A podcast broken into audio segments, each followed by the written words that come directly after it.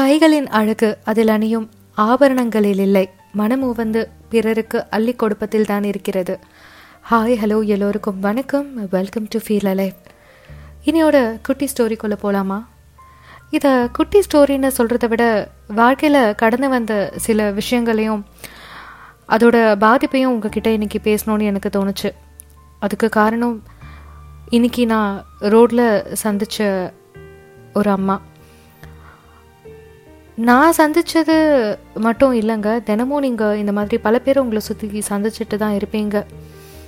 மழையாக இருந்தாலும் சரி வெயிலாக இருந்தாலும் சரி கையில் ஒரு குழந்தைய வச்சுக்கிட்டு சாப்பிட ஏதாவது கிடைக்குமான்னு சொல்லிட்டு காரோட கதவை தட்டிட்டு நம்ம போய் வண்டியில் நிற்கும் போது நம்ம பக்கத்தில் வந்து நின்றுட்டு எத்தனையோ பேர் கையேந்தி தங்களோட அன்றாட உணவுக்காக நம்மக்கிட்ட கையேந்துறதை நீங்கள் எல்லாமே பார்த்துட்டு இருந்திருப்பீங்க. சகாய இல்லம் அப்படின்னு சொல்லிட்டு ஒரு ஆர்ஃபனேஜ் இருக்குது அந்த ஆர்ஃபனேஜில் வந்து வயசான பெரியவங்க நிறைய பேர் அந்த ஆர்ஃபனேஜில் இருப்பாங்க. அதாவது தன் பிள்ளைகளால் கைவிடப்பட்டவங்க அந்த ஆர்ஃபனேஜில் இருப்பாங்க. இந்த மாதிரி பல ஆர்ஃபனேஜஸ் நீங்கள் கேள்விப்பட்டிருப்பீங்க. அங்கே போய் நாங்கள் செலவிட்ட கொஞ்சம் நேரங்கள் இருக்குது அப்பப்போ அந்த இடத்துக்கு போயிட்டு வர்றதுண்டு. அதுதான் வாழ்க்கையில் பெருசாக மாற்றத்தை ஏற்படுத்தின ஒரு இடம்னு கூட என் வாழ்க்கையில் நான் சொல்லுவேன்.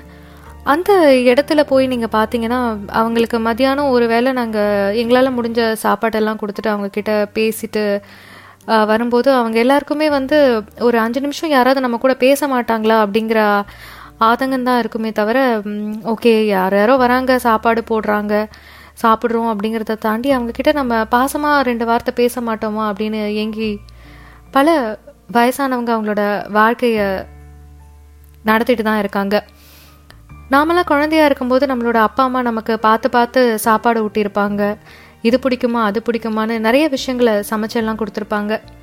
ஆனால் வயசான அப்பா அம்மாவை வந்து ஒரு சில நேரங்களில் நம்ம வேலைக்கெல்லாம் போக ஆரம்பித்தா கூட நிறைய பேர் இருக்காங்க. சம்மந்தமே இல்லாத நம்மளை காயப்படுத்துகிறவங்களா இருக்கட்டும் இல்லைனா ஒரு சில கேர்ள் ஃப்ரெண்ட் பாய் ஃப்ரெண்டாக இருக்கட்டும் திடீர்னு அவங்க மேலெல்லாம் வர பாசத்தில் இப்போ சாப்பிட்டியா அப்போ சாப்பிட்டியான்னு கேட்போம்.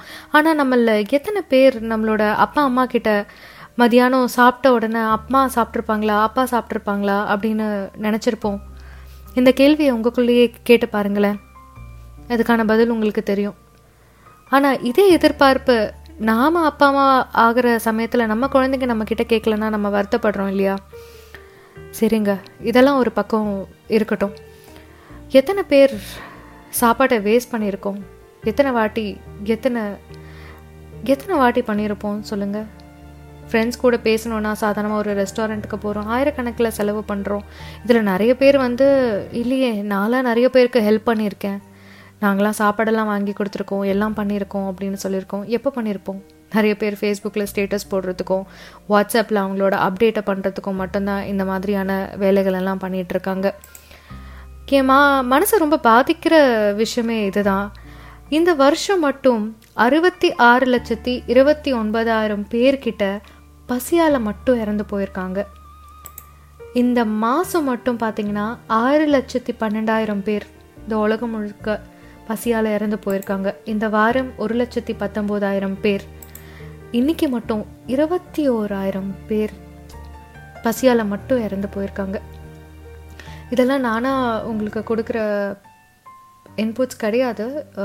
You can very well check in the world counts dot com அப்படின்னு சொல்லிட்டு ஒரு வெப்சைட் இருக்குது அதில் போய் நீங்கள் பார்த்தீங்கன்னா அதில் பீப்புள் அண்ட் பாவர்ட்டி அப்படின்னு சொல்லிட்டு ஒரு டேப் இருக்குது அதில் போய் நீங்கள் பார்த்தீங்கன்னா இந்த வருஷத்தில் எத்தனை பேர் இறந்து போயிருக்காங்க பசியால். இந்த மாதம் எத்தனை பேர் இந்த வாரம் எத்தனை பேர் இன்றைக்கி எத்தனை பேர் அப்படிங்கிற விவரம் முதற்கொண்டு அதில் இருக்கும். எல்லாராலையும் எல்லாருக்கும் உதவ முடியுமா? நீ பாட்டு வந்து பேசிட்டு போகிறமா இருபத்தோராயிரம் பேர் இன்றைக்கி இறந்து போயிருக்காங்கன்னா அந்த இருபத்தோராயிரம் பேருக்கும் என்னால் சாப்பாடு கொடுக்க முடியுமா அப்படின்னு சொல்லிட்டு நீங்கள் என்கிட்ட கேட்கலாம். இருபத்தோராயிரம் பேருக்கு நம்ம ஒருத்தரால் சாப்பாடு கொடுக்க முடியாது தான் பட் ஆனால் ஒவ்வொருத்தரும் சின்ன சின்னதாக ஏதாவது ஒரு முயற்சி எடுத்துக்கிட்டோன்னா நமக்கு பக்கத்தில் இருக்கவங்களையோ நம்மளை பார்க்குறவங்களுக்கோ நம்மக்கிட்ட எதிர்பார்த்து வரவங்களுக்கோ நம்மளால் முடிஞ்ச சின்ன உதவியை நம்மளால் செய்ய முடியும். நம்மளுக்கு மூணு வேளையும் சாப்பாடு கிடைக்குதுங்கிறது ரொம்ப பெரிய விஷயங்க. அதெல்லாம் வந்து சாப்பாடு இல்லாமல் சாப்பாடு கிடைக்கிறவங்களுக்கு தான் அந்த அருமையும் அதோட அருமையும் நிஜமாவே புரியும். ஸோ நம்ம சுற்றி இருக்கவங்களுக்கு நம்மளால் முடிஞ்ச ஹெல்ப்பை பண்ணுவோம்.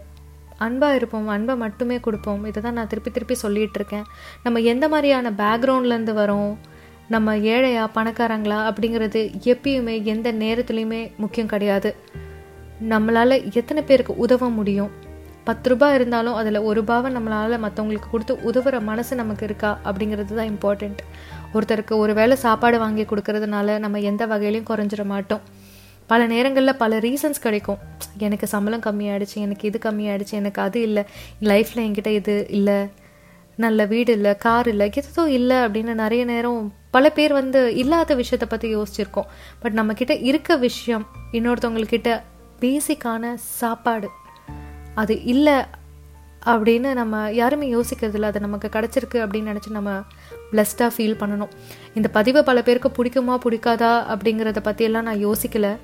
ஏன்னா இந்த விஷயத்த கேட்டு யாராவது ஒருத்தர் இன்னொருத்தருக்கு அவங்களால முடிஞ்ச ஒரு வேளை சாப்பாடு வாங்கி கொடுத்தா கூட இது உங்கள் எல்லாரோட மனசையும் தொட்டிருக்கோன்னு நான் நம்புகிறேன் நாளைக்கு வேற ஒரு நல்ல குட்டி கதையோட உங்களை நான் மீட் பண்ணுறேன் இன்றைக்கி என்னால் கதை சொல்ல முடியல. ஏன்னா அந்த கொற்ற மழையில் ஒரு அம்மா குழந்தைய வச்சுட்டு ரோடு ஓரமாக வெயிட் பண்ணிகிட்டு இருந்தது. இன்னும் என் கண்ணிலேயே ஓடிட்டுருக்கு அந்த வலியும் வேதனையும் என்னால் ஒரு வேளை சாப்பாடு வாங்கி கொடுத்து தான் போக்க முடிஞ்சது.